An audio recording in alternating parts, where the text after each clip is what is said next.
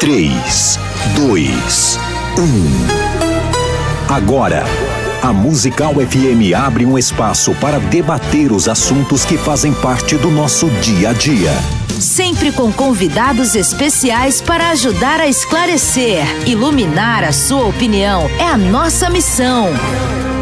Direto dos estúdios da Musical FM na Avenida Paulista, debates com o pastor César Cavalcante.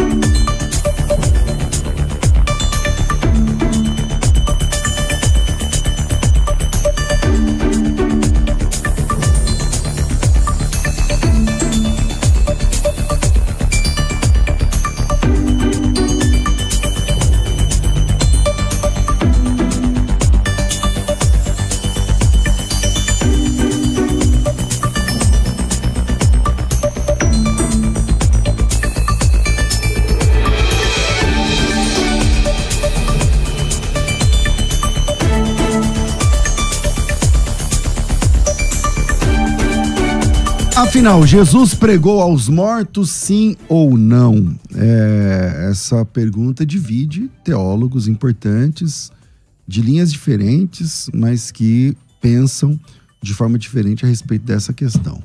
Jesus pregou aos mortos. O que a Bíblia quer dizer quando fala que ele pregou aos espíritos em prisão? Isso significa os mortos? Obrigado. Isso tem a ver com os mortos? Isso tem a ver com demônios, quem são os espíritos em prisão, o que, que é Jesus ter pregado aos espíritos em prisão, como essa questão funciona. Sim ou não? Ele pregou ou não aos espíritos em prisão?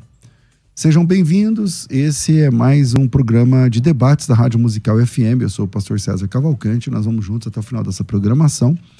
E o tema já está lançado aí.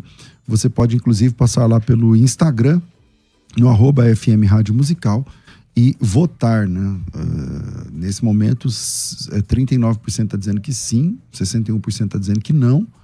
É, e você pode passar por lá pelo Instagram e deixar o seu voto. Afinal, Jesus pregou ou não aos espíritos em prisão? Para tratar esse assunto, estou recebendo aqui o pastor Tiago Naruzzi, ele é pastor auxiliar da Igreja Presbiteriana Alto da Lapa, tem mestrado em, teologia, tem pós-graduação em teologia e interpretação bíblica, também em teologia sistemática, e, exposição bíblica também, tem pós-graduação em história do cristianismo, do pensamento cristão, e é pós-graduando em história antiga, medieval e moderna, e também em história do Brasil. O negócio dele é saber da história, história da arquitetura, urbanismo, que legal. Tem uma, um é, dentro desse assunto, tem uma, uma questão legal sobre o layout das igrejas, né, no decorrer da história e a teologia dessas igrejas e o layout, né, também é bem legal é, saber um pouco mais sobre isso. Reverendo Tiago, bem-vindo mais uma vez aqui ao nosso programa de debates, muito bom te receber, meu irmão. Muito obrigado, pastor. Sempre um prazer muito grande estar aqui, né, com a audiência na musical do programa Debates e hoje em especial conhecendo o professor Gabriel, que já o conheço pela internet, então é um grande prazer, uma satisfação. Legal. Você vai defender que ele pregou ou não aos mortos? Só assim, a, grosso modo. É, sem definir o que seriam esses uhum, mortos, ainda? se for no sentido do senso comum, uh, eu vou defender que não. Então que aqui tá o lá no... Primeira vez na história do programa em que eu participo que eu estou com o senso comum ao meu lado. esses anos dessa indústria vital é a primeira vez. Então tá bom. É, com a gente aqui no programa, estou recebendo também o professor Gabriel Cruz. Ele tem licenciatura em História é bacharelado em teologia e atualmente cursando pedagogia. É, o Gabriel é, tem aí influenciado bastante pessoas através das redes sociais, levando ensino é, sobre os livros da Bíblia, sobre teologia e congrega na Assembleia de Deus Ministério de Perus. Bem-vindo, Gabriel. Muito bom te receber mais uma vez, meu irmão. Bom dia, paz do Senhor Jesus Cristo a todos. Pastor César, muito obrigado mais uma vez. A Rádio Musical, ao pastor. É muito bom conhecê-lo pessoalmente, a todos os nossos ouvintes e telespectadores aí pelos meios de comunicação da rádio, é, que tenhamos um bom debate nessa manhã. Bom, antes de seguirmos aqui, eu quero apresentar aqui, chamar, convidar aqui o pastor Eduardo, é, que é da Assembleia de Deus do Ministério do Ipiranga, aqui na Vila Primavera. Bem-vindo, pastor. Muito Deus prazer, pastor César. Prazer te receber que veio assistir o programa aqui ao vivo para saber se é de verdade a gente aqui. Você acompanha faz algum tempo? Todas as semanas. Que legal. Glória a Deus. Deus abençoe. Muito bem-vindo. Muito obrigado. Deus abençoe. Tá com a gente também aqui o Flávio, que é seminarista, e também vem acompanhando o pastor Tiago. Fabião, bem-vindo, meu irmão. Deus abençoe. Você que estava na outra rádio também, não é? Sim, sim. É, ele fica A de, escudeiro. De apoio, É. né? Exatamente. Obrigado, meu irmão. Deus abençoe. Fica na paz. Bom, é, feitas aqui as apresentações, é, eu volto aqui para o pastor Tiago. É, reverendo, como é que fica essa ideia? Você defende que é, Jesus pregou aos mortos, não pregou? O que significa isso? Por que esse tema está na teologia? É Tá. Ah, até para que eu responda e que não haja uma confusão no sentido conceitual, né? Se a pergunta for se Jesus pregou aos mortos após a sua morte, que acho que delimita um pouquinho mais, né, a nossa, a nossa temática, eu defendo que não. Agora, se esses mortos, da qual nós vamos discutir aqui, são mortos espirituais e nesse sentido, né, a pregação de Jesus se dá no seu ministério encarnado, sim. Eu acredito que a proposta do programa seja se Jesus Cristo pregou aos mortos após a sua morte. né? Então, nesse sentido, entendo que não. Pastor eh, Gabriel, como o senhor se eh, define dentro desse tema aí? Se Jesus pregou aos mortos, como é que fica? Bom, pastor César, é, a minha posição Obrigado. é, no debate hoje, nós vamos, claro, esclarecer aí algumas questões ao decorrer do, do debate, das nossas falas, é que Jesus Cristo, ele, após a, a sua morte, ou durante o período da morte e ressurreição, ele desce ao Hades, né? Ah, e ele proclama a sua vitória, né? ele testifica a sua vitória. E alguns também eh, acreditam que a possibilidade dele ter resgatado os santos do Antigo Testamento que lá estavam, tá? É uma, uma posição também a qual quero salientar ao decorrer do debate, que nós vamos discutir, ah, analisando alguns textos. Mas ah, o meu foco principal, não vou defender a ideia de que ele pregou aos mortos num conceito salvífico, né, para trazer salvação ou arrependimento, como acreditava, por exemplo, Clemente de Alexandria, que ele foi pregar arrependimento aos que lá estavam, porque a Bíblia é clara ao dizer que ao homem é ordenado morrer uma única só vez, né? Enfim, mas acredito que ele desce ao Hades ah, e testifica, proclama a sua vitória. Bom, para quem está acompanhando a gente aí agora no, no, no YouTube, estão perguntando o tema. É, o tema é se Jesus. Peraí. Se Jesus pregou aos mortos, né? Se Jesus pregou aos mortos. Então, quem puder, escreve aí nos, nos comentários que ajuda quem está chegando depois. Vamos lá. Pastor Tiago, é, como fica essa questão de, é, de 1 de Pedro, capítulo 3, versos especialmente o 19 e o 20, que diz que ele foi, pregou os espíritos, em prisão. Como quem, o que, que, que ele fez ali? Como é que funciona essa questão, meu irmão? Bom, vamos lá. Como bem já salientou né, o professor Gabriel, existem aqui inúmeras interpretações né, acerca desse, desse texto aqui, um texto de fato complexo na sua interpretação. Né? Alguns dizem que ele foi, desceu ao inferno, porque entendem que Hades, embora não apareça nesse texto, né, a, a ideia, essa ideia, ah, que ele foi ao inferno. Uma posição defendida de fato por Clemente. Existe também uma, uma, uma teoria ou uma interpretação que diz que ele foi e pregou no limbo, né? Ou no limbus patrum, que é a ideia da, daqueles que foram mortos em Cristo, em Cristo Jesus, aguardando a vinda do Messias, né? Estavam no lugar, aguardando este anúncio ou esta anunciação. Existem também a ideia de que ele proclamou a vitória, então não é uma pregação no sentido evangelístico. Salvífico, como diz o Salvífico, Gabriel. Exato. Eu entendo, ah, talvez não seja a posição majoritária, mas aqui quero tentar pelo menos esclarecer o porquê que nós entendemos dessa forma, que na verdade aqui nós entendemos que ele pregou aos espíritos cativos dos- do, tempo de Noé. E aqui eu, eu- eu ofereço alguns motivos para que a gente fundamente essa interpretação, né? Primeira delas é por uma questão teológica, ou seja, nós não vemos base bíblico-teológico para nenhuma das interpretações anteriores. Por exemplo, na questão salvífica, né? Como, como é que ficaria essa questão? Um, um segundo motivo é uma questão hermenêutica. Por exemplo, se a gente for para segunda de Pedro, capítulo 2, versículos de 4 a 6, o texto vai dizer assim: E é o mesmo autor que talvez elucide, né, esta nossa dificuldade interpretativa. Ele diz: Ora, se Deus não poupou anjos quando pecaram antes, precipitando-os no inferno, os entregou ao abismo de trevas reservados para juízo, e não poupou o mundo antigo, mas preservou a Noé, pregador da justiça, e mais sete pessoas, quando fez vir o dilúvio sobre o mundo de ímpios, e aí ele termina a, a, a, aqui a sua ideia. A minha pergunta é, aliás, a reflexão é, perceba que esse texto ele está em paralelo com esse texto que nós estamos trabalhando, né, de 1 Pedro 3. É. E perceba que aqui existe uma semelhança que nos ajudará na interpretação. Qual é? Que oito pessoas foram salvas. Quem seriam essas pessoas? Gênesis 7, 13 vai dizer que quem entrou ah, na arca foi Noé, seus filhos Sam, ah, Sem, Can, Jafé, sua mulher e a mulher dos seus filhos. Então perceba que nós estamos remontando a ideia de que ah, ele está falando de uma salvação que não é espírito maligno, mas que é algumas pessoas, especialmente a oito pessoas deste período. E talvez a pergunta neste momento dos ouvintes seja, mas ok, uh, como foi que Jesus pregou né, neste período? O próprio apóstolo Pedro nos dirá na primeira, nessa segunda carta, capítulo 1, versículo 20, quando ele diz assim, lá a parte do 20, né, sabendo primeiramente isto, que nenhuma profecia da Escritura provém de particular elucidação, porque nunca, jamais qualquer profecia foi dada por vontade humana. Entretanto, homens santos falaram da parte de Deus, movido pelo Espírito Santo. Então nós entendemos que o Espírito ali, de Deus, ou Espírito Santo, agiu em Noé, ainda que não de uma forma é, é, verbal, mas velada, até mesmo pela construção da arca, chamando o povo arrependimento, povo esse que não se arrependeu, então recebeu o juízo. Ok.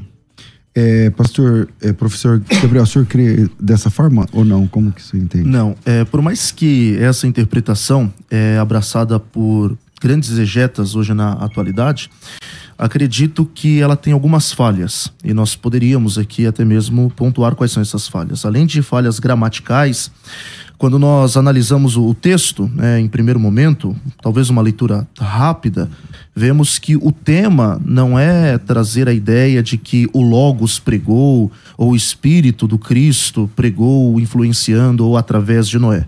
É, nós vemos que a preocupação também do, do autor da epístola é, de certa forma, construir uma cronologia. E essa cronologia se dá a partir, por exemplo, dos sofrimentos de Jesus. É por isso que ele inicia dizendo, pelo menos esta parte aqui, é, que Jesus Cristo padeceu uma vez pelos pecados e depois algo que faça alusão à sua encarnação.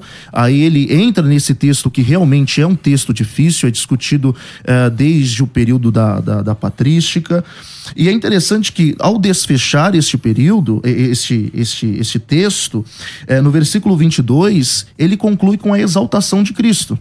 Então acredito que este evento aqui se dá justamente entre o, o, sofrimento e a exaltação de Cristo, entre a morte e a, e a ressurreição. Agora, é claro, essa descida de Cristo, por exemplo, a ideia dele pregar aos espíritos em prisão, uh, acredito que de forma alguma possa ser essa pregação num conceito, numa ideia salvífica, conforme nós uh, falamos aqui no início do, do debate. Além do mais, acredito que essa interpretação é falha pela própria história da igreja. Porque quando nós vamos analisar pelo menos os primeiros séculos, os primeiros relatos dos pais da igreja, eles acreditavam numa, numa descida de Cristo a, a, ao Hades, né? É claro que tem aqueles com pensamento um tanto um pouco é, é, heterodoxo, né? Como, por exemplo, o próprio Clemente de Alexandria, dentre outros, os pais latinos também, por exemplo, acreditavam numa ideia de salvação, numa ideia de, de arrependimento, enfim.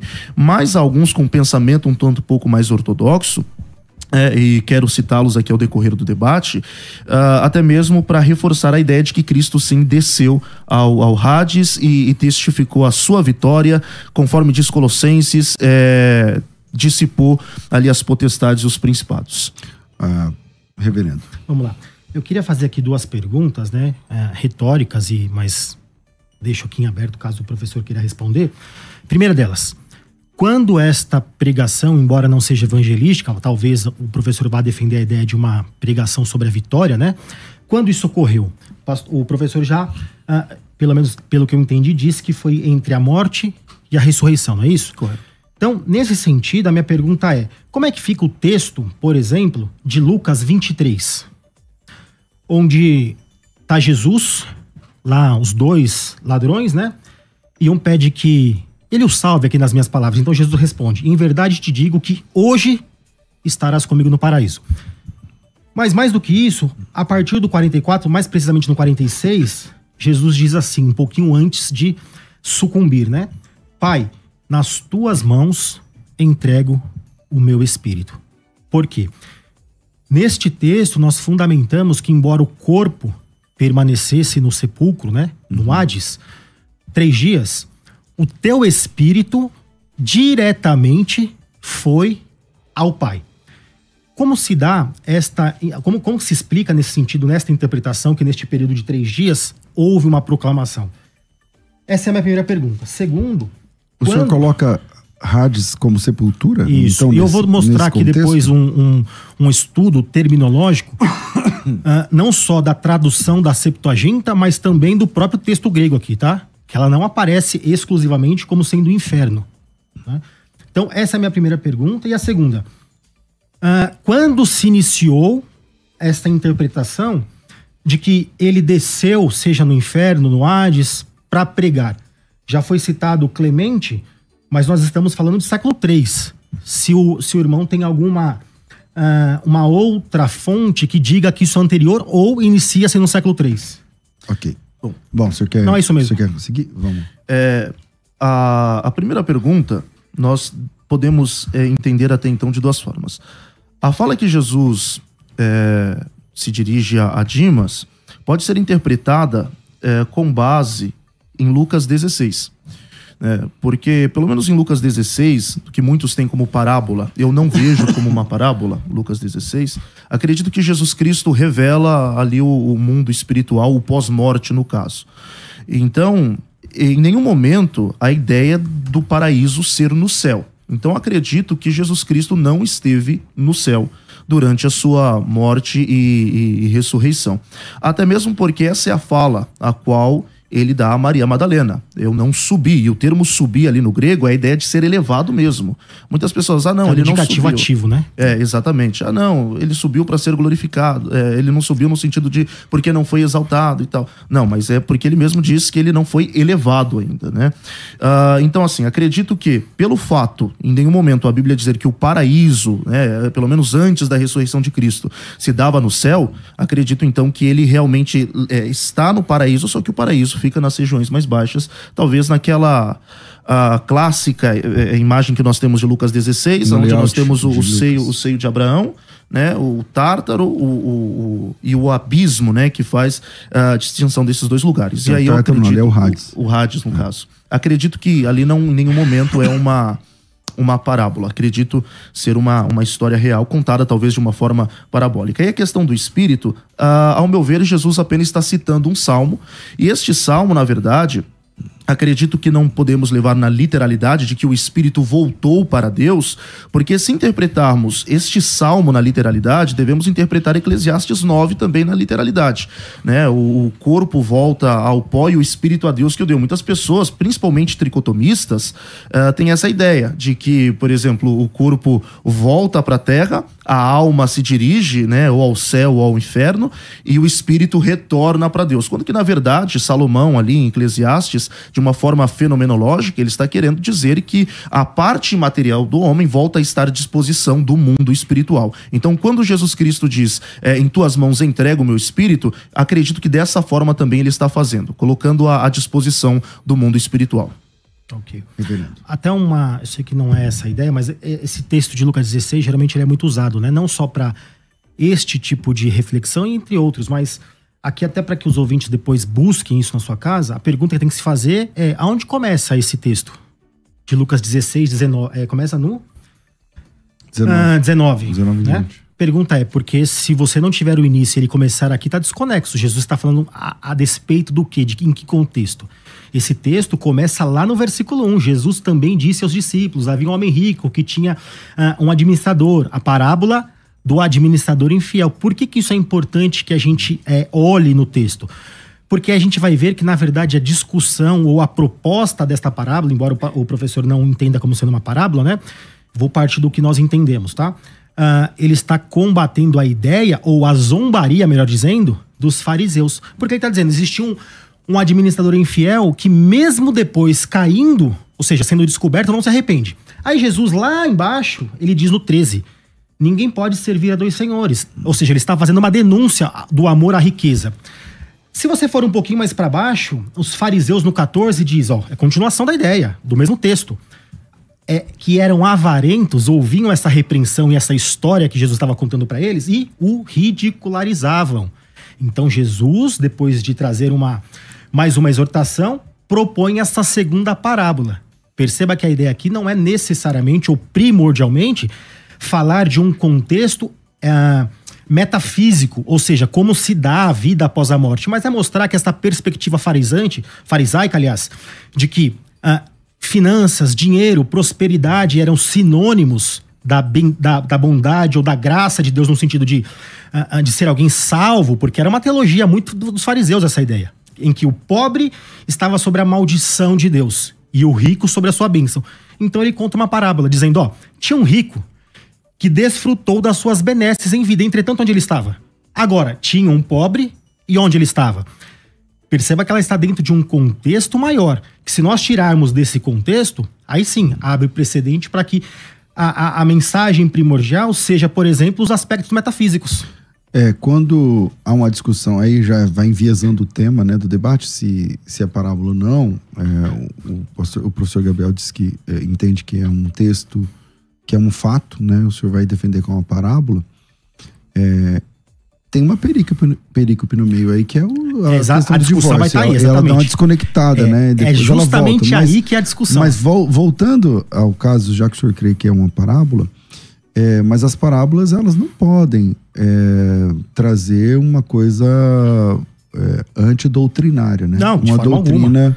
errada. Então, mesmo que fosse uma parábola, é, não permanece o, o, argumento de que o Por layout... Por isso que a gente era... situa ela no versículo 1 como sendo uma explicação não necessariamente a respeito do como se dá a vida após morte. Eu não estou dizendo que ela também não sirva a este propósito, né? Mas se não é, se o senhor entende que é parábola, tá. mas se não é para falar sobre como funciona sobre o que o é salvo e o perdido no pós-morte, para que que é? Não, então, por quê? Qual que é a discussão no versículo 1? sobre aquele que é infiel com as riquezas ou a questão da mordomia, né? Aquilo então, mas o que acontece com ele no pós-morte, não é? Não, não necessariamente. O que, na verdade, nós, eu prego esse texto dizendo, ó, irmãos, precisamos entender o que fazemos em vida. Porque isso reflete, aqui nós, nós estamos pregando, por exemplo, o mérito na questão da salvação. Entretanto, Tiago não diz que nós, a nossa fé ela é verdadeira a partir das evidências de obras. Então, por exemplo, um rico, pense num contexto, deste contexto aqui, dos fariseus, que entendiam que a riqueza já era como se fosse uma chancela, um carimbo da sua salvação. Essa era a teologia dos fariseus. Jesus está contrapondo isso. Perceba que a ideia, então, desta parábola, ela diz respeito mais a este contexto do que necessariamente explicar a ideia se alguém pode transpor-se de um lugar a outro ou se ele está no inferno, embora tragam elementos que nós chamamos de secundários ou ensinos secundários, né? Mas talvez isso a gente possa, inclusive, discutir numa outra. Uh, de que fato ou de que se trata, né? É porque é, a ideia. É, por exemplo, quando eu uso Lucas 16, muitas das vezes para argumentar com adventistas, testemunhas de Jeová, eles dizem, ah, você não pode utilizar por ser uma, uma, uma parábola. Aí o argumento é, independente se é uma parábola ou não, ela contém alguns ensinamentos claro, referentes claro. ao pós-morte, referente à ressurreição, por exemplo, uh, em seus últimos versículos. É, respondendo agora a sua segunda pergunta, é, nós temos, por exemplo, antes mesmo de Clemente, algumas citações de, de pais da igreja, por exemplo, o credo apostólico, né? Aí nós temos uma, claro, não, não é algo é, bíblico, vamos assim dizer, que emana das escrituras, e sim um, uma, uma doutrina credal, todavia, é, acredito que remonta bem o pensamento ali dos cristãos, pelo menos do primeiro e segundo século. Nós temos também, vou fazer algo que eu particularmente é, não gosto, uma vez que nós nos apegamos mais ao, somente às escrituras, mas a utilização de textos os quais é, nós chamamos de apócrifos, como por exemplo a carta é, do rei de Edessa, né, de Tadeu, rei de Edessa. Quando, em História Eclesiástica, inclusive, Eusébio de Cesareia cita, ele diz assim: Assim que Cristo foi crucificado, ele desceu ao inferno, derrubou o que jamais havia sido removido, embora tenha descido sozinho, subiu ao Pai com uma grande multidão. E aqui dá a ideia daquilo que eu disse no início do debate, né, quando Jesus Cristo desce e resgata, pelo menos, os santos do Antigo Testamento que aguardavam ali o findar ou o completar da sua salvação. Né? Não é uma interpretação que eu particularmente acredito. Mas nós temos também Inácio de Antioquia, é, discípulo do, do apóstolo João, que ele diz: Cristo desceu ao inferno sozinho e voltou acompanhado de uma grande multidão. Claro que se também nós é, pegarmos este caminho, nós temos algumas, alguns textos que poderiam apoiar, como por exemplo Efésios, capítulo de número 4, que ele é, levou cativo, o cativeiro. Nós temos um salmo também que diz que o Senhor removeu aqueles que estavam é, presos nas ânsias da morte. Hum. Então nós temos alguns textos, por mais que poéticos, que apoiam essa ideia, pelo menos, de Jesus Cristo resgatar aqueles que aguarda, aguardavam ali o findar da sua salvação. Então você tem mais textos. É... Tá Deixa eu só fazer uma intervenção. O próprio Clemente, acho que ele é do século II, né? Na verdade, não é do século... Século III, na verdade, né? Eu acho. Vai se discutir. Bom, é, a, a, o nascimento que... sim, né? Mas eu creio que a, a ideia da mas escrita... Mas ele nasceu no 150, né? Então, 150, ele é do século II. É, a gente vive hoje 60, 70. é, discípulo de João. Deixa eu só fazer uma observação aqui, que eu, eu jogo ser importante. Até nós estávamos conversando aqui nos bastidores uhum. sobre a questão do credo. Existe uma, um certo equívoco quando se diz que no credo uh, existe a ideia de desceu ao Hades. Isso não é verdade. Por que, que eu digo isso? Uh, a versão grega do credo, ela não traz essa terminologia. Uh, o que traz é a tradução latina do credo. Isso é importante que a gente ressalte, tá? É somente na versão latina, mais precisamente ao final do século IV, que aparece o termo descende ad inferna. Na versão grega não existe isso tá? Uh, existe um artigo escrito pelo reverendo Dr. Heber Carlos de, é, de, Campos, publicado pela Fides Reformata, que trata de forma minuciosa uh, desta, de, deste equívoco, né? ou seja, de que as pessoas entendem que no credo dos apóstolos existia a ideia da descida ao Hades. Nem no credo niceno de 325 existe o termo Hades. O que existe é o qual por nós, homens, e para nossa salvação, desceu se encarnou. É a ideia da descida dos céus, a ideia da encarnação, o início da humilhação. Também não há nenhuma menção à descida de Jesus ao Hades ou ao inferno.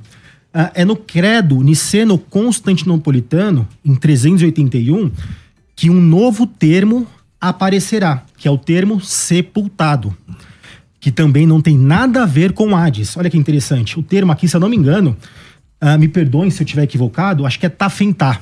Tafenta, tá não sei a pronúncia correta, que é de sepultamento. E, e o que estava em jogo aqui para que este termo fosse acrescentado era aquela famosa heresia de negar-se à corporeidade de Cristo, né? O professor bem conhece. O docetismo, né? Exatamente, né? O docetismo e tantos outros que a ideia era o seguinte: se ele não fosse, ou fosse só uma aparência humana, ele não seria sepultado. É essa a ideia, tá bom?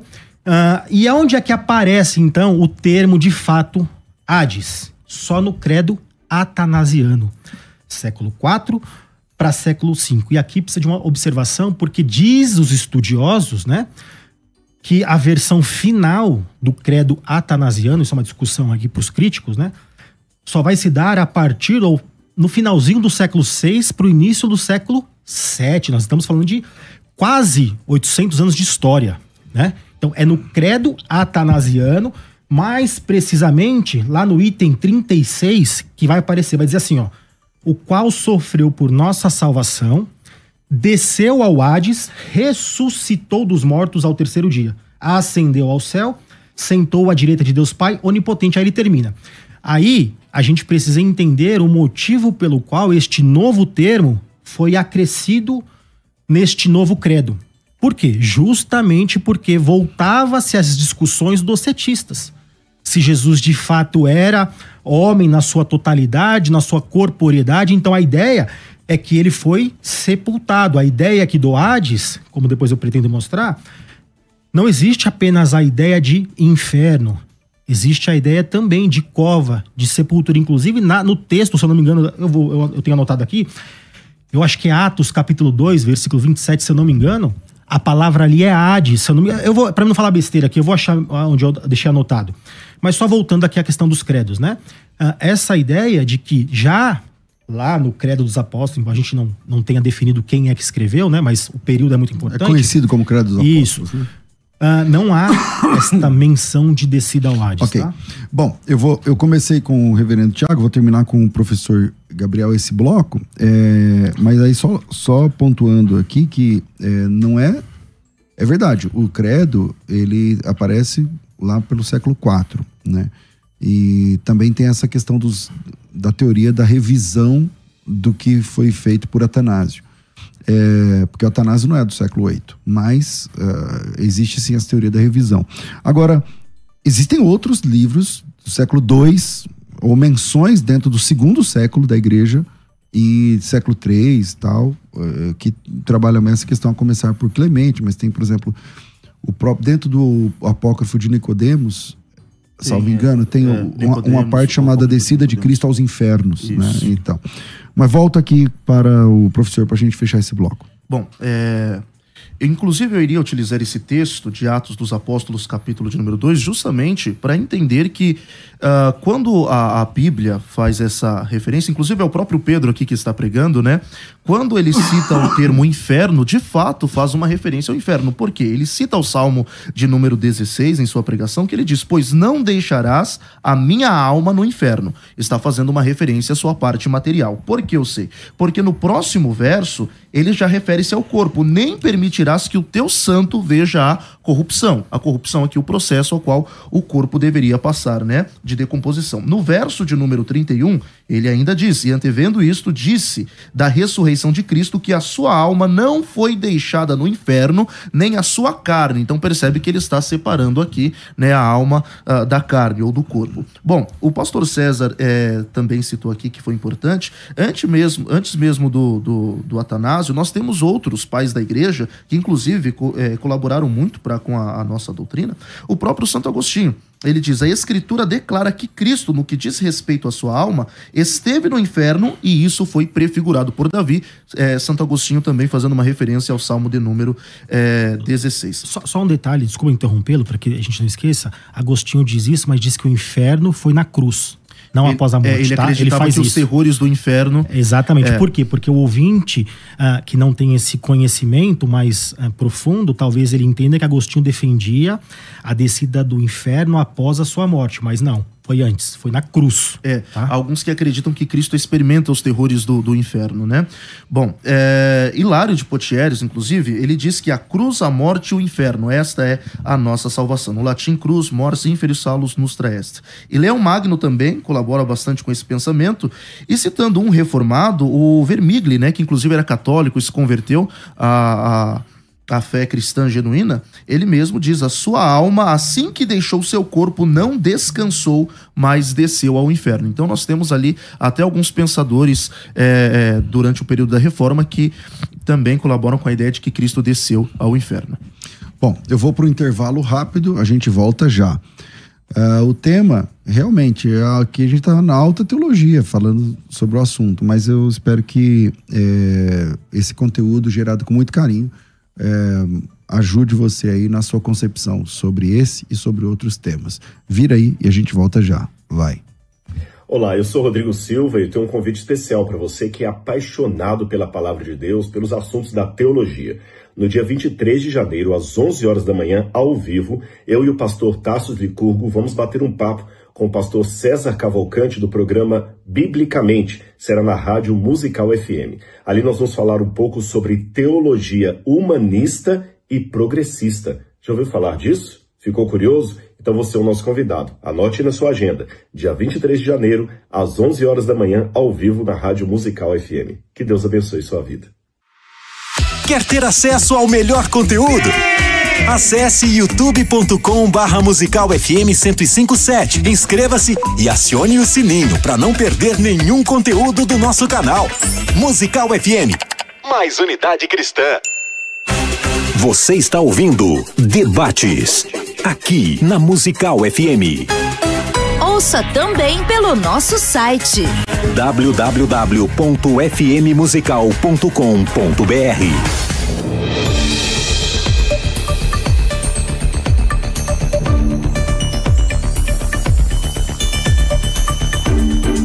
Estamos de volta com o programa de debates da Rádio Musical FM e estamos no meio do projeto Férias com Teologia. Olha, deu muito trabalho, tá dando muito trabalho, mas com muito carinho, eu e toda a equipe da FTB abrimos mãos, abrimos mão das férias merecidas para oferecer para você um projeto nunca antes feito, nunca antes visto. Eu até acho que as é, instituições teológicas devem copiar essa ideia como outras que nós temos, que já, já fizemos, porque é muito legal. Nesse momento, nós estamos nos aproximando da casa de 6 mil alunos inscritos. Esse número, para muitos, pode parecer muito ou pouco, né? A gente tem aqui, sei lá, 30 mil ouvintes por minuto no Ibope, então 6 mil é pouco. É, infelizmente, a maioria das pessoas é, tá ouvindo a rádio de relance no carro, não sei o quê, mas não se interessam por um crescimento verdadeiro na palavra de Deus, uma formação verdadeira, tipo assim, saber sobre o assunto. E nós lançamos esse projeto é, que vai tratar em cinco semanas. A primeira semana foi sobre cristologia. Cara, o que você aprendeu sobre cristologia naquela aula de uma hora e meia, eu vou com todo respeito. Você não aprende fácil em vários cursos inteiros. Na segunda aula, eu reconheço, foi uma aula muito mais técnica, para muitos até chata, mas a gente foi falar, a gente aprendeu sobre é, a Bíblia é uma é um documento confiável. O que é um teste de canonicidade do Novo Testamento? É, como é que funcionou o cânon do Antigo Testamento? Como funciona o cânon católico, o cânon evangélico? Por quê? Né? É, como a Bíblia, como é que é feito uma, um processo de tradução da Bíblia? O que, que é tradução por equivalência formal? Obrigado. O que, que é essa tradução por equivalência vocabular? Por quê? O que é tradução por equivalência dinâmica? O que, que é o aparato crítico?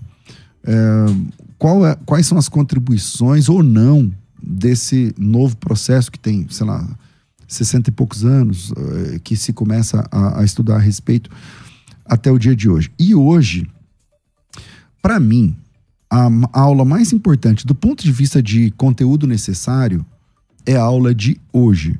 Porque é a primeira também, enfim. Mas a aula de hoje: o homem, a queda e a redenção. Do nada, você que nunca fez teologia, ou que já faz, ou que já se formou, nós vamos nos aprofundar sobre antropologia, ramartiologia e soteriologia numa única aula. Então, se você ainda não fez a sua inscrição, cara, você está dormindo no ponto. Você paga 10 reais e participa. Se você não gostar, eu te devolvo 100 depois, não tem problema. Mas não fique fora dessa oportunidade. É, para fazer a inscrição, pastor, o que, que eu ganho fazendo a minha inscrição? Primeiro, você entra na plataforma da FTB. Isso parece piegas. Ah, vou entrar na plataforma que tá. Então, mas quando você entra na plataforma, como é automático, a FTB, todo mundo que faz parte de algum curso da FTB, nós temos mais de 100, mais de 115 mil alunos. Então, tem cidades ouvindo a gente agora que não tem 115 mil habitantes. Para entrar na plataforma, é uma super plataforma para aguentar. É uma plataforma de verdade. É uma plataforma feita para a FTB, FTB desenvolvida para a FTB. Não, com todo respeito, não é da Hotmart, não sei o quê. Não, não. É uma plataforma da FTB. Quando você. Só dá para entrar na plataforma quando você compra um produto da FTB ou um serviço, no caso, uns cursos. Quando você compra um curso, automaticamente a faculdade gera a credencial de aluno. Antes não era assim tinha que pagar 84 reais, 89, sei lá, 80 e poucos reais. E a carteirinha chegava na sua casa. Depois, os programas culturais, tipo cinema, teatro, estádio, da pandemia para cá, passaram a aceitar a carteirinha virtual dentro do seu celular, por exemplo. Só que você tem que apresentar o documento com foto. Aí, aí é com você. Uma vez dentro da plataforma, você tem acesso à carteirinha. A carteirinha de aluno dá desconto, por exemplo, na Sociedade Bíblica do Brasil. Não é só por causa, por conta do desconto no cinema. Que você vai, é 30, você paga 15. Mas, por exemplo, você vai comprar uma Bíblia. A gente está falando aqui da Septuaginta, ou Septuaginta, alguns falam Septuaginta, Septuaginta. A gente está falando aqui de materiais técnicos. Você vai lá na, na Sociedade Bíblica e vai comprar esse material. O texto grego, sei lá. Então você tem lá, eu não lembro de cabeça, parece que 42% de desconto com a carteirinha de aluno. Então, você vai lá gastar 500 contos, quase metade é desconto. Então só aí já vale. Só aí já vale. Eu não tô nem falando do conteúdo, cara. Então a carteirinha, você entra na plataforma, automaticamente você já baixa a sua carteirinha do projeto Férias com Teologia. Toda quarta-feira tem aula ao vivo 19h30. Hoje é dia. Na parte da tarde, já é liberado dentro da plataforma o material didático pronto de tudo que vai ser tratado no curso. Tá certo? Já fica liberado para você hoje, por exemplo. Tá certo? É, você tem acesso a bônus. Esse é o terceiro bônus que não estava combinado, que a gente está liberando os bônus à medida das aulas que tem a ver. Então, por exemplo, tem uma aula, um super aula do professor Ziel Machado sobre crer é também pensar. Aula dele na FTB. Tem um debate da aula passada sobre bibliologia de um padre com doutorado lá no Vaticano, católico, padre, realmente um padre lá do Vaticano, tal, debatendo com um professor da FTB sobre o tema qual Bíblia é a verdadeira, a católica ou é a evangélica? Eu liberei o conteúdo lá, um minuto, uma hora e vinte de conteúdo técnico, altamente técnico para você entender bibliologia. Ontem, sobre a aula de hoje, foi liberada uma aula do saudoso Dr. Russell Shedd, dentro da FTB, falando sobre a nova criação e os salvos, que tem a ver com a matéria de hoje. Tá tudo disponível para você lá. E dentro da plataforma, você clica no botão que entra direto no grupo fechado de alunos para receber tudo isso. Agora, quanto custa? 10 reais. Parece piada. Esse é o projeto Férias com Teologia. E esses 10 reais, eu queria fazer era de graça.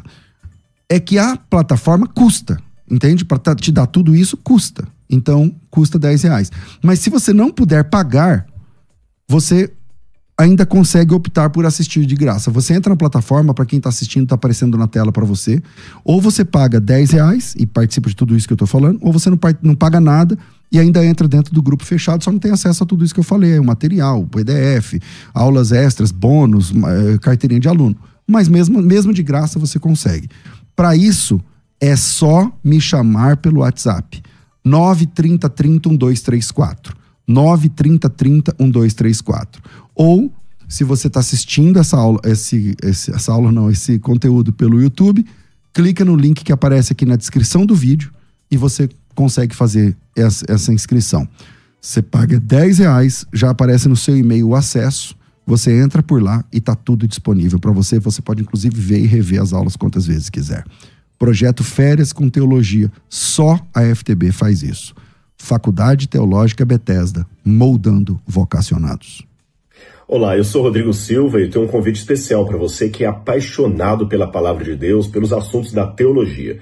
No dia 23 de janeiro, às 11 horas da manhã, ao vivo, eu e o pastor Tassos Licurgo vamos bater um papo com o pastor César Cavalcante do programa Biblicamente, será na Rádio Musical FM. Ali nós vamos falar um pouco sobre teologia humanista e progressista. Já ouviu falar disso? Ficou curioso? Então você é o nosso convidado. Anote na sua agenda, dia 23 de janeiro, às 11 horas da manhã, ao vivo na Rádio Musical FM. Que Deus abençoe sua vida.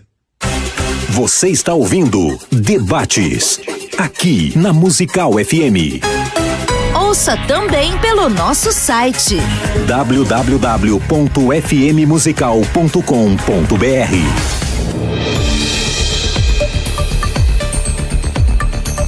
Estamos de volta com o programa é, de hoje. Jesus pregou aos mortos, sim ou não? Eu fechei esse bloco com o professor Gabriel, então volto com o reverendo Tiago. Vamos lá. É, não sei se vai dar tempo de depois eu só deixar uma, uma inquietação para os ouvintes de inquietar todo 4, mundo, né? Dá tempo. Mas antes, só para que a gente defina aqui o texto que nós estamos falando sobre Atos, né? Atos 2. aqui a questão da alma na morte, a palavra aqui é psirré, psique, dependendo de qual pronúncia que você achar melhor. Uh, se nós olharmos, não é apenas alma a possível tradução para esta palavra. Se nós vamos para Atos 2,41, tá aqui aberto, então os que lhe aceitavam, aceitaram a palavra foram batizados, havendo um acréscimo naquele dia de quase 3 mil pessoas. Perceba que a área aqui decidiu traduzir por pessoas. Atos 7,14, eu estou dentro do mesmo livro, né? É a mesma coisa. Ah, então José mandou chamar a Jacó, seu pai, e a toda a sua parentela, isto é, se- 75 pessoas. Qual é a palavra? Psirré também. Ah, 1 Pedro 3,20 é a mesma coisa, os quais no outro tempo foram desobedientes quando a longanimidade de Deus aguardava os dias de Noé, enquanto se preparava a arca, na qual poucos, a saber, oito pessoas. Qual é a palavra? Psirré. Então perceba que ela está ah, em plena harmonia, como o professor citou, do versículo 31, que o seu corpo não deixaria ah, não seria deixado aonde? Na morte. Voltemos para o Hades, então, que algumas pessoas entendem como o inferno, porque na morte aqui, a palavra que está por detrás ali, a palavra, a palavra original é Hades. Precisamos definir se Hades é inferno exclusivamente ou se Hades também pode ser apenas Tem essa morte. polissemia também. Exatamente. Mas tem algum texto onde Hades Tem. representa apenas a sepultura? Vamos lá. Ó, eu fiz aqui um, um estudo prévio, né? Das ocorrências da palavra Hades na Bíblia. Existem 10 ocorrências. Obviamente, de forma majoritária, significando inferno. Sete ocorrências. Duas se referindo à morte. Atos 2,27, Atos 2,31. E uma se referindo a além. Apocalipse 20, versículo 13. Então perceba que não existe apenas a possibilidade de o termo Hades significar inferno. Ah, o pastor César dá aula né, de hebraico, de grego acredito também. Não, grego não. Não, é, é importante que a gente entenda o que as nossas traduções elas são confiáveis, absolutamente. Entretanto, quando nós temos essa ferramenta, maior parte das vezes, É. assim. é, a gente tem que perguntar o porquê que aqui o autor ou o tradutor decidiu. Existe um contexto, ok, mas vamos ficar preso à interpretação contextual do tradutor? Não. Então, mas tem algo, qual que é a referência mais forte que o senhor entende que Hades pode significar somente a Ó, sepultura? Atos 2,27 tá lá como morte, tá? Ah, Atos 2,31 também tá como morte. Apocalipse 20, versículo 13, está como além, tá? E sabe o que é o interessante? Deixa eu ver se eu acho aqui. Eu trouxe um- uma outra questão aqui. Deixa eu ver se eu acho aqui. Ah, aqui, ó. Ah, tudo bem que isso aqui vai dar uma outra discussão, mas quando a Septuaginta ou a Septuaginta, ao traduzir a Bíblia hebraica, né, ah, usou a palavra grega Hades como substituta ou equivalente da palavra hebraica Sheol, sabe quantas vezes a palavra grega Hades substitui a palavra Sheol? Cerca de 63 vezes. Existem 63 ocorrências em que a palavra Sheol é substituída pela palavra Hades. E por que, que eu trago isso? Porque na maioria esmagadora das vezes, ela traz aqui a ideia de sepultura. Eu trouxe aqui dessas 63 Tipo, traduções, 16 tal, é. 40. Então perceba que existe sim um conceito muito forte na mentalidade da época que Hades referia-se primordialmente à sepultura, cova ou morte. Professor Gabriel. Bom, é, é muito comum nós vermos a, a mesma palavra aparecendo no mesmo contexto e quando nós fazemos essa análise, pode ser que tenha sim o mesmo sentido ou pode ser uma palavra polissêmica. É, acontece, por exemplo, na teologia joanina.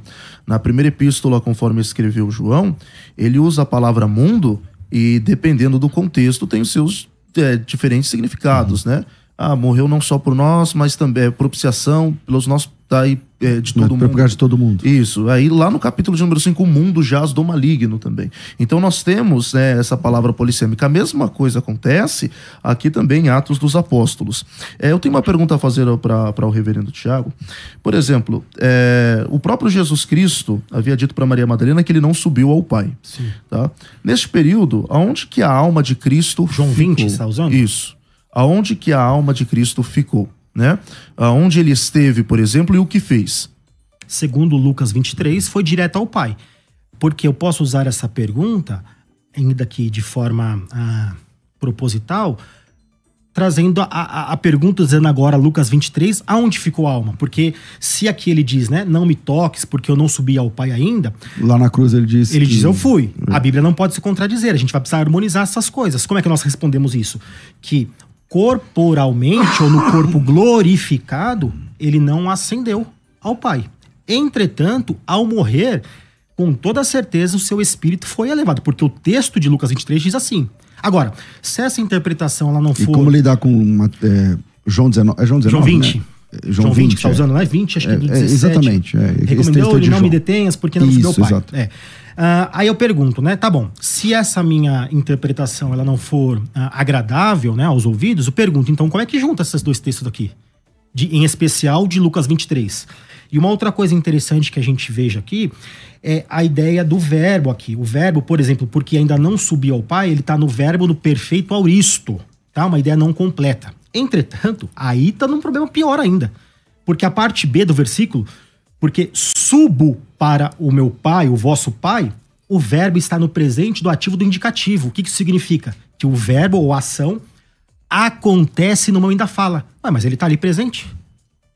Tá. Como é que a gente Pastor, sai disso aqui, então? professor, Professor, Bom, é, acredito que quando nós analisamos essas duas falas de Jesus Cristo na cruz, entra justamente a ideia dele ter descido, né? Porque ah, se nós falarmos que ele subiu aos céus, acredito que ele entra em contradição sim pelo que ele diz a Maria Madalena, porque o termo que aparece ali em subir no grego, me falhou é, agora, é, é, anabaio, né? Me corrija se eu estiver equivocado. É a ideia de ascender, de ser elevado mesmo. Ou seja, independente de- do evento que aconteceria no céu, ele está dizendo que ele não foi elevado. Tá? Então, se ele não havia subido para o Pai e nem mesmo ficado na sepultura, em algum lugar a sua alma tivera que estar ou repousar. E, claro, acredito que também não ficaria sem fazer nada. Né? Então, o professor entende que há uma contradição, é isso? Acredito que é uma contradição. Sim, acredito então que Jesus Cristo, de fato, ele não poderia ter subido ao Pai naquele momento. Acredito que ele sobe ao Pai no momento da sua ascensão aos céus. e como que o senhor explica o texto de, da cruz? Nas tuas mãos entrego meu espírito. Acredito que da mesma forma que o escritor de Eclesiastes diz que o espírito volta a Deus, acredito que o, ele está se colocando à disposição do mundo espiritual. Estou nas tuas mãos. Tipo assim. Isso, exatamente. Tá. Posso fazer uma Claro. pergunta que eu queria. Ah, o, o professor né, usou o texto de Efésios, capítulo 4, acho que versículo de 7 a 10, para citar o Salmo 68, né? Correto. A ideia do levou o cativo o cativeiro. Qual é a minha pergunta? Porque a gente precisa definir essas duas perguntas que eu vou propor para interpretar o texto. Primeiro, por que, que Paulo cita ou aplica esse texto de Salmo 68 aqui? E por que que eu pergunto isso? Porque ele muda o Salmo. Vamos abrir no Salmo? Efésios 4,8 diz: Quando ele subia às alturas, levou o cativo, o cativeiro e concedeu o quê? Dons aos homens. Salmo 68, 18 não diz isso. Diz assim: Subistes às alturas, levastes cativo o cativeiro, recebeste. Perceba que o, o verbo é outro, um ativo e um passivo. Recebestes homens por dádivas, até mesmo rebeldes, para que o Senhor Deus habite no meio deles. Aí tem que ver como é que tá a Septuaginta, porque geralmente Jesus, quando ele cita um texto do Antigo Testamento, ele o faz através da Septuaginta. Isso, né? isso. Mas aqui é Paulo citando Entendi. e tá desta Exato. forma aqui. Hum. Então a minha pergunta é: ah, geralmente este texto é usado para ideia ou para defesa de que ele desceu ao Hades para que levasse ah, aquele que estava em prisão à salvação. Eu acredito que não Buscasse seja- os salvos. Isso. Tirasse os salvos daquela situação. Mas eu creio que, inclusive, não seja a posição do professor, né? Que Eu a ideia acho é que mais é da, assim. da- ou Isso. essa posição. eu acho que é essa sim, não é? É, essa Que posição. ele retira os salvos? Sim. De, de Efésios, sim. Ah, é daqui o senhor entende dessa isso, forma. é, porque quando nós analisamos o Salmo de número 68, principalmente numa perspectiva é, cultural, ali nós temos um cenário de guerra e pós-guerra, né? Aonde que o, o vencedor traz os, os cativos, os prisioneiros. E é interessante porque no, no verso é, de número 20, ele diz isso. É, o nosso Deus é o Deus da salvação, e a Deus, o Senhor, pertencem os livramentos da morte. Mas Deus ferirá gravemente a cabeça dos seus inimigos e o crânio cabeludo que anda em seus delitos ou culpas. É, verso 22. E disse o Senhor: Eu os farei voltar de Bazã, que sempre faz uma referência às partes mais baixas da terra. No entanto, que ele termina dizendo as profundezas do mar. E quando há uma alusão de partes mais baixas da terra, em Ezequiel 31, 18, vai dizer que o jardim do Éden, né, justamente estava nas partes mais baixas Que da é o terra. paraíso, né? Que no caso seria o paraíso. Então só reforça a ideia de que o paraíso ainda estava nas partes mais baixas da terra. Aí entra aquela interpretação de que Cristo não só retirou os santos, mas também o lugar e transportou para dentro da Nova Jerusalém. E aqui é uma Tá? dúvida. Quem, quem É, se apegue a essa interpretação. Isso aqui se dá então no período dos três dias, é isso? Sim, alguns acreditam que se dá no período de três dias, outros ainda uh, podemos também ir por esse caminho de que após a sua ressurreição. E aí entra o texto de Mateus 27, 52, que depois da ressurreição dele, ressuscitaram a muitos, entraram na Cidade Santa. Né? Há essa interpretação também. Entendi. Tá, mas uh, perfeito. Eu queria entender, não sei se. Né, por que, que eu digo isso? Porque para nós aqui, uh, dependendo da interpretação, essa ideia de que estes. Uh, estavam em prisão, né, como o professor defendeu, ela vai cair por terra. Porque perceba aqui, ó, existem aqui dois contrastes. Um é concedeu dons, Efésios. Salmos é recebestes por homens por dádivas. Então, por que que Paulo, lógico, inspirado por Deus, ele aplica o texto, pelo menos com as terminologias não uh, condizentes, vamos dizer assim, né? Não uh, uma tradução uh, equivalente, talvez aqui dinâmica, vamos dizer assim, né? Obviamente não tem nada a ver com o que eu tô uhum. dizendo, mas só pra brincar. Por que, que ele faz isso aqui? Tem que ter uma explicação. É, Inclusive para quem te interprete verdade. esse texto. Embora eu particularmente não concorde com a opinião do, do professor, mas é, muitos dos textos citados por Jesus, então, tem que ser entendido como truncados, porque ele não cita. A maioria das Ou vezes que Jesus cita, é. ele não cita ipsis literis. Inclusive, entende? a gente teve então... uma, uma, um embate teológico em cima de uma, uma questão dessa, né? Exatamente. Bom, se vocês me permitem, claro. É, a gente pode estender esse debate um pouquinho mais, uns 10 minutos? Claro, porque não tem problema algum. Uh, eu acho que o tema está muito interessante e acima também disso tem o. Está muito respeitoso. Então está muito legal é, é, esse, esse bate-papo aqui. Então vou pedir a quem está acompanhando pelo YouTube é, vai acompanhar, quem está acompanhando pela rádio, quer dizer, quem está pela rádio, pelo 105.7, vem na sequência aí o apóstolo Rodrigo Salgado, um amigo querido, que faz o programa agora ao meio-dia. Né? Então, quem está pela rádio, fica com o apóstolo Rodrigo Salgado. A quem deixa aqui meu abraço, aliás, foi aniversário dele ontem, né? Deixa aqui os meus parabéns. E mas quem quiser continuar acompanhando a gente, Aí deixa o, o apóstolo Rodrigo Salgado um pouquinho, fica com a gente mais uns minutos. Só que agora só pelo YouTube, tá certo? Então, lá no meu canal, César Cavalcante, ou no canal da Rádio Musical, Musical FM 105.7, você consegue acompanhar o desfecho desse nosso bate-papo, desse nosso debate extremamente respeitoso e técnico, tá? Que também tem essa questão. É... Então vem, pra, vem pro YouTube quem quiser continuar com a gente. É, para quem ainda não fez a inscrição no projeto Férias com Teologia, dura um minuto para você se inscrever, custa 10 reais só e você pode fazer isso agora, tá?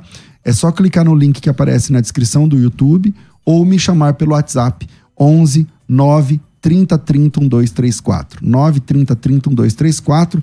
Rafa, prepara tudo aí pra gente entrar pelo YouTube e a gente volta em alguns segundos, um minuto, um minuto e pouquinho. A gente volta em definitivo, eu sempre quis falar isso, em definitivo, pelo YouTube. Vai.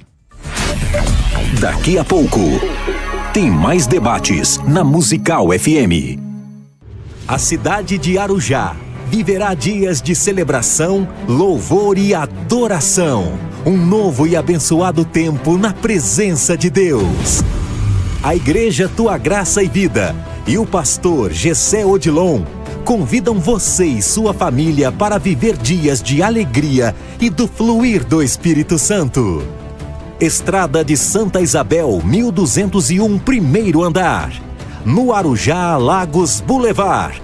Hoje, amanhã, sexta e sábado às oito da noite. Igreja Tua Graça e Vida. Acolhimento, reconciliação e unidade.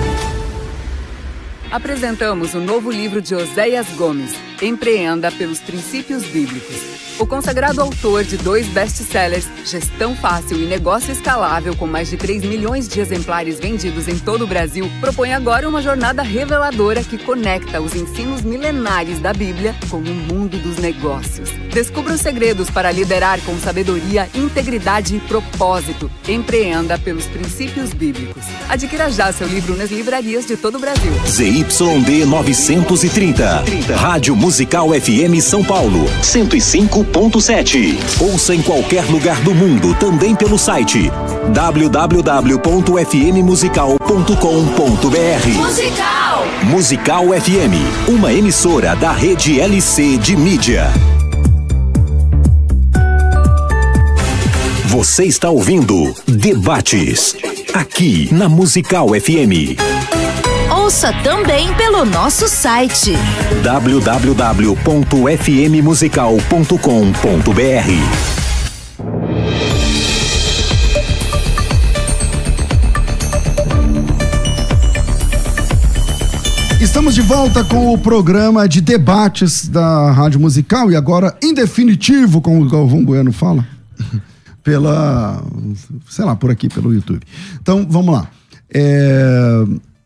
eu, geralmente, né, eu nunca consegui ser imparcial nos debates, eu fico, eu, ou eu defendo um pouquinho para um lado, um pouquinho para o outro, às vezes eu provoco dos dois lados e tal. Mas como hoje eu não concordo com nenhum dos dois lados, são, são várias posições e a minha não é não está representada. Então eu acho que eu estou sendo um pouco mais imparcial, né, Sim. reverendo? Reverendo Da outra vez o senhor me apertou. é, pastor, você vai me apertar de novo? Não, não, não vou apertar muito, não. Então, tô- eu tô apertando, acho que igual dos dois lados. Então, eu volto aqui pra gente ir finalizar. É, volto a palavra ao, reve- ao reverendo Tiago. Tá, aqui é os momentos Não, finais. não, vamos bater papo Tá. aqui. Então, só aqui trazendo uma possível, deixando bem claro, uma possível interpretação dessa pergunta que eu fiz ao professor, né? E aqui eu vou me valer, vou parafrasear o William Hendricks, tá? Ele tentando explicar isso que eu propus aqui. E eu o trouxe porque eu, de fato, também concordo com o que ele diz. Ele diz assim, ó. Pelo fato de Cristo ter realizado, consumado perfeitamente sua obra meditória, ele ó, recebeu a questão da mudança, né? De Deus, o direito de resgatar homens de todas as tribos, línguas e nações, homens inclusive rebeldes, conforme o próprio texto de Salmo 68 nos diz, a fim de conceder, tá harmonizando, a eles agora, conforme Paulo cita ou aplica em Efésios 4:8, o dom. Que dom? O dom da salvação. Ou seja, segundo ele, Cristo ganhou a fim de premiar. Aí ele cita dois textos para fundamentar. O primeiro deles é Isaías 50, e- 53, né? Todavia o Senhor agradou Moelo, fazendo enfermar. Aí lá no 12, por isso lhe darei muitos como sua parte. Então ele entende que, só porque os ouvintes entendam aqui, né? Que este- estas pessoas não são pessoas do passado, mas são pessoas do presente.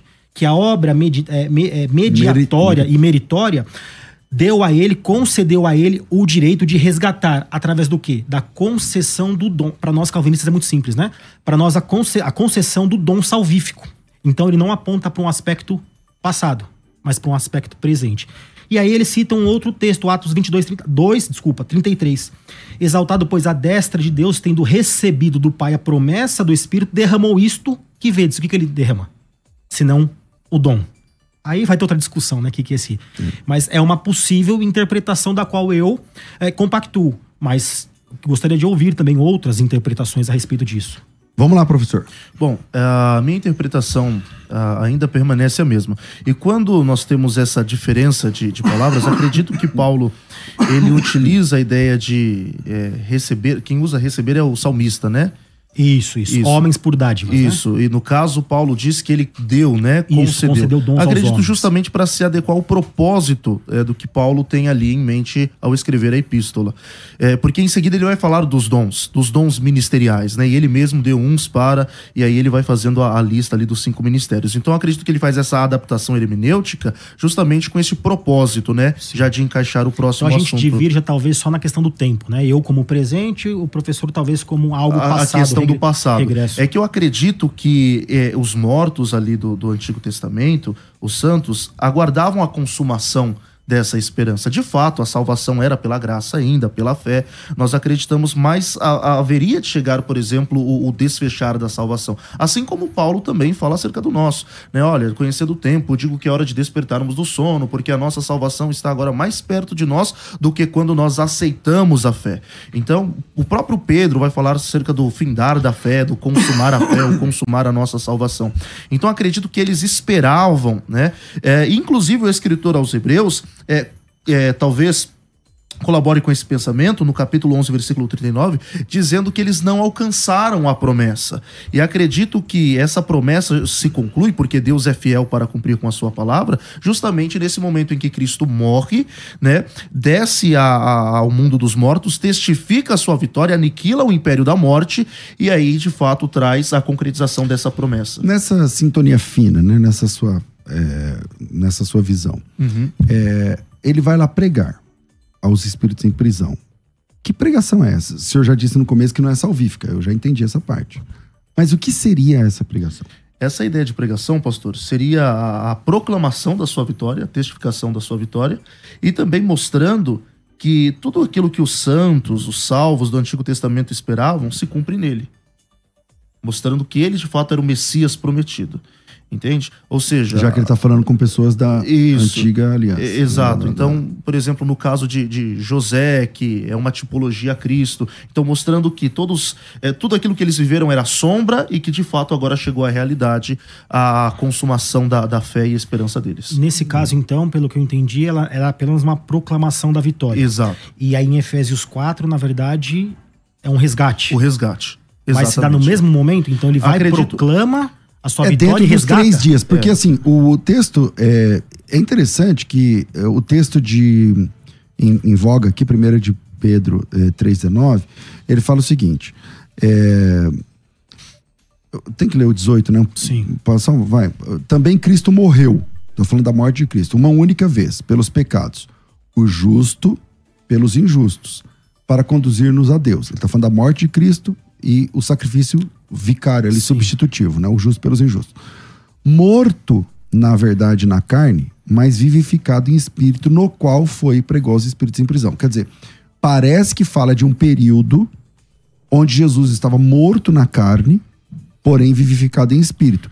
E esse período só se dá dentro dos três dias, É. da sexta-feira até o domingo. Então, essa pregação, essa forma de pregar os espíritos em prisão, impressão só que não pode é ter algo aconte- passado, mas é algo pra frente, não é Parece, isso? parece ter acontecido no momento em que ele estava morto na carne, porém vivificado em espírito. É por no isso texto que eu- original, me perdoe, Sim, não. professor. Quando ele diz aqui, ó, mas vivificado no espírito, este no não existe. Não, não, não Mas aparece. ele não Não necessita. aparece, sim. Mas ele não necessita. Mas aí a gente entende. Sim, tudo bem que a gente vai fazer uma, uma tradução aqui por uma equivalência dinâmica ou contextual. Mas o que, que seria vivificado sem este no? Espírito, vivificado espírito, vivificado em espírito, pelo espírito. O no aqui já é uma opção Já- do tradutor. já se pede. Tá? Então, neste no qual, se não tem o no, pode ser no qual o quê? No espírito. Foi pregado. Isso, mas é, é isso mesmo. Isso, tá? Só que então, aí a discussão que eu acredito que eu vou trazer aqui, porque acho que é o ponto de discordância, é se esse pregar é a partir da ressurreição ou ele está se referindo à qualificação, não sei se é esse o termo correto, ou a ideia do o espírito que vivificou e este espírito pregou no passado. Essa é a grande discussão. Então, mas parece que tá preso na oração. Na, na oração, parece, a mim me parece que tá preso a essa ideia de que morto na carne, mas vivo espiritualmente, por assim dizer. No qual, espiritualmente, Isso. E em que momento da história é que Jesus esteve é vivo espiritualmente? Todo mundo sabe que ele é eterno. Mas em que momento ele esteve morto na carne? Parece que é durante os três dias da cruz. Sim. Inclusive, a discussão que se dá aqui dos exegetas é que espírito é esse? O Espírito Santo? O espírito que habitava como ser humano em Aí vocês Jesus vão Cristo? defender que é o espírito de Cristo, né? É, Na- é, tem uma discussão caso, em relação a seria o isso. Logos, né? Alguns acreditam ser o Logos. Exato. é, isso. Ah, embora isso aponte para um algo aparentemente, da qual eu não defendo, talvez seja mais próximo da defesa do, do professor, né? Que é a partir da ressurreição que ele prega.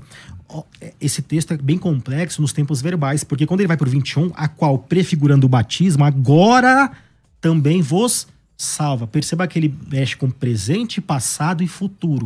Então, até para que a- o- o- os irmãos que nos acompanhem vejam que algumas discussões é isso, não, é aquilo. Ela se dá é, sobre superficialidade interpretativa. Existem diversas complexidades nesse texto aqui, em especial dos tempos verbais. Um, um exemplo, por exemplo, dessa, dessas interpretações um pouco mais rasas é o que nós vemos em alguns movimentos é, neopentecostais, a ideia de que Jesus desce ao inferno surpreendendo o diabo, porque o diabo estava festejando É, com tava a tendo até uma festa lá, um Messias. evento, É, coisa. tava tendo lá uma festa no inferno e ele tomou as chaves. Claro que isso daí nós não abraçamos, né? Isso não, não há peso... Aliás, não há na peso Bíblia não tem como falar que o inferno pertence ao diabo, ou que o diabo mora lá, né? É, não, não, não tem... Enfim, Até a percepção do senso comum do que é inferno é muito distanciado. Por exemplo, eu, desculpa, né? As pessoas. um- um- tem uma- talvez a gente possa, inclusive, refletir um dia aqui. O que que é o inferno? Uns vão dizer que é a ausência de Deus. Inclusive usando de uma base agostiniana. A ausência de Deus? Como assim? A Bíblia diz que o inferno é a presença ativa de Deus manifesta na sua ira. Na- no juízo. No juízo, né? né? Até o senso comum, muitas vezes, do inferno, ele é um tanto quanto distanciado da revelação bíblica, né? Bom, infelizmente, é o que temos para esse assunto. É, como você pode perceber, nós não estamos discutindo um assunto essencial da teologia. não- ninguém é, pode ser taxado como herege ou não, porque crê assim, assim, ou assado desse texto. É, essas são duas opiniões, mas não são somente essas duas, tem muito mais outras possibilidades e grandes vultos da história da, da teologia também se posicionam ou a favor ou contra ou com outras in- interpretações sobre isso.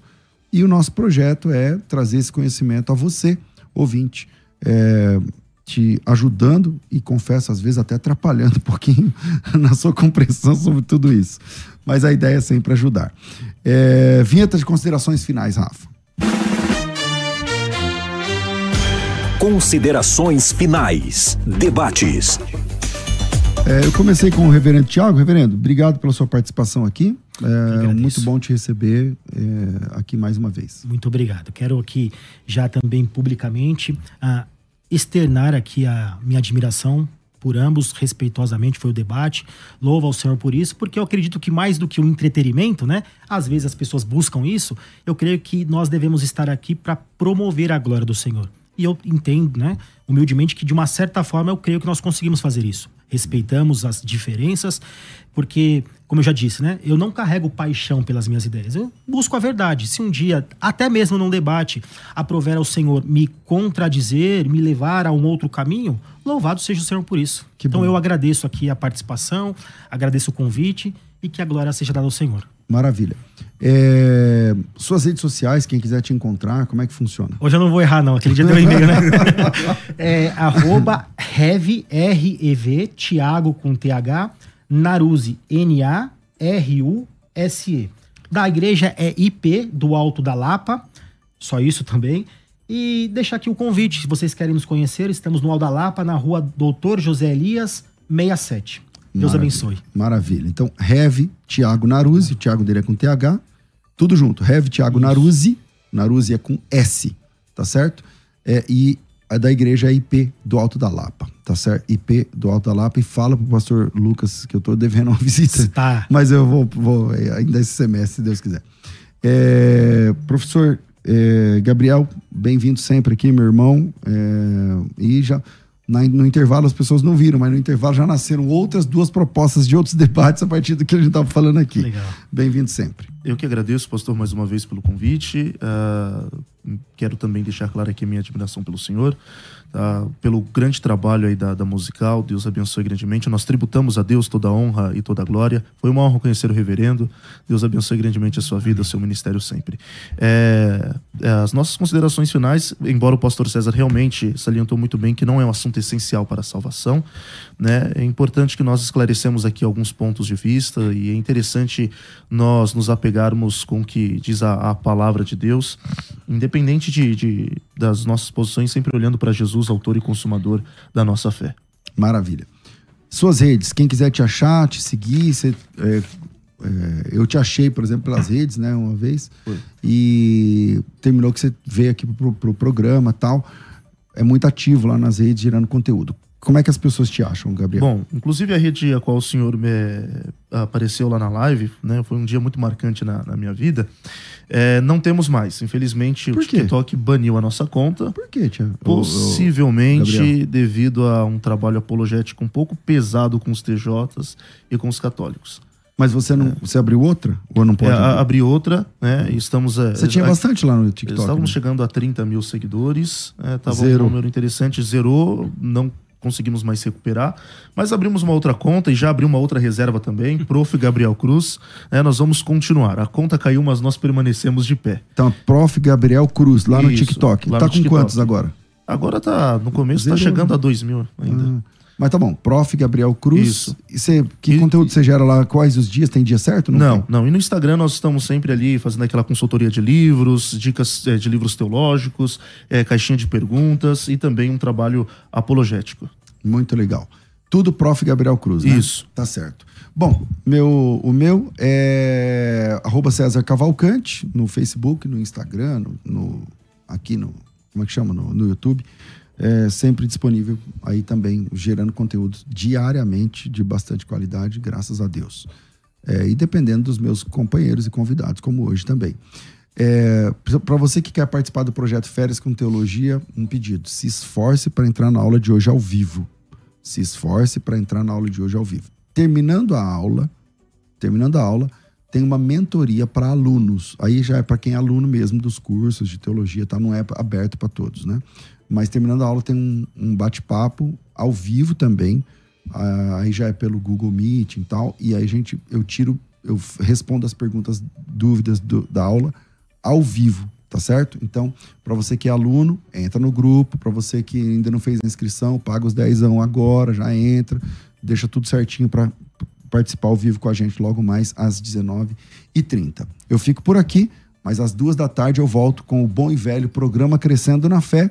Tudo isso e muito mais a gente faz dentro do reino, se for da vontade dele.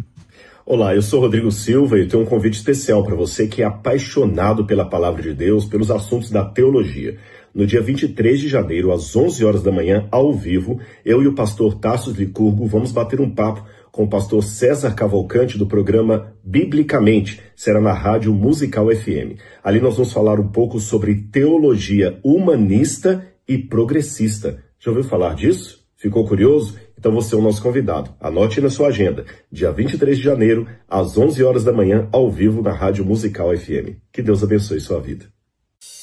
Você ouviu Debates na Musical FM. Dentro de alguns minutos, este programa estará disponível no seu aplicativo de podcast. Basta digitar Debates Musical FM e ouvir a qualquer momento, quantas vezes quiser. Disponível para Spotify, Deezer e outros tocadores da Apple e Android. Musical FM